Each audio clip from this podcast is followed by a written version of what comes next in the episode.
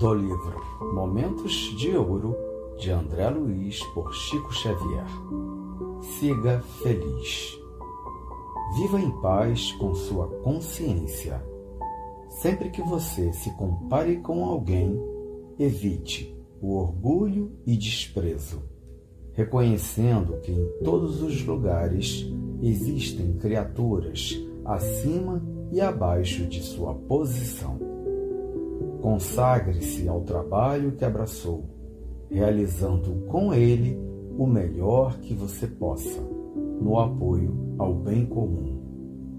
Trate seu corpo na condição de primoroso instrumento, qual se deve a maior atenção no desempenho da própria tarefa. Ainda que se veja sobre graves ofensas, não guarde ressentimento observando que somos todos espíritos em evolução na Terra, suscetíveis de errar. Cultive sinceridade com bondade para que a franqueza agressiva não lhe estrague belos momentos no mundo. Procure companhias que lhe possam doar melhoria de espírito e nobreza de sentimentos. Converse humanizando ou elevando aquilo que se fala.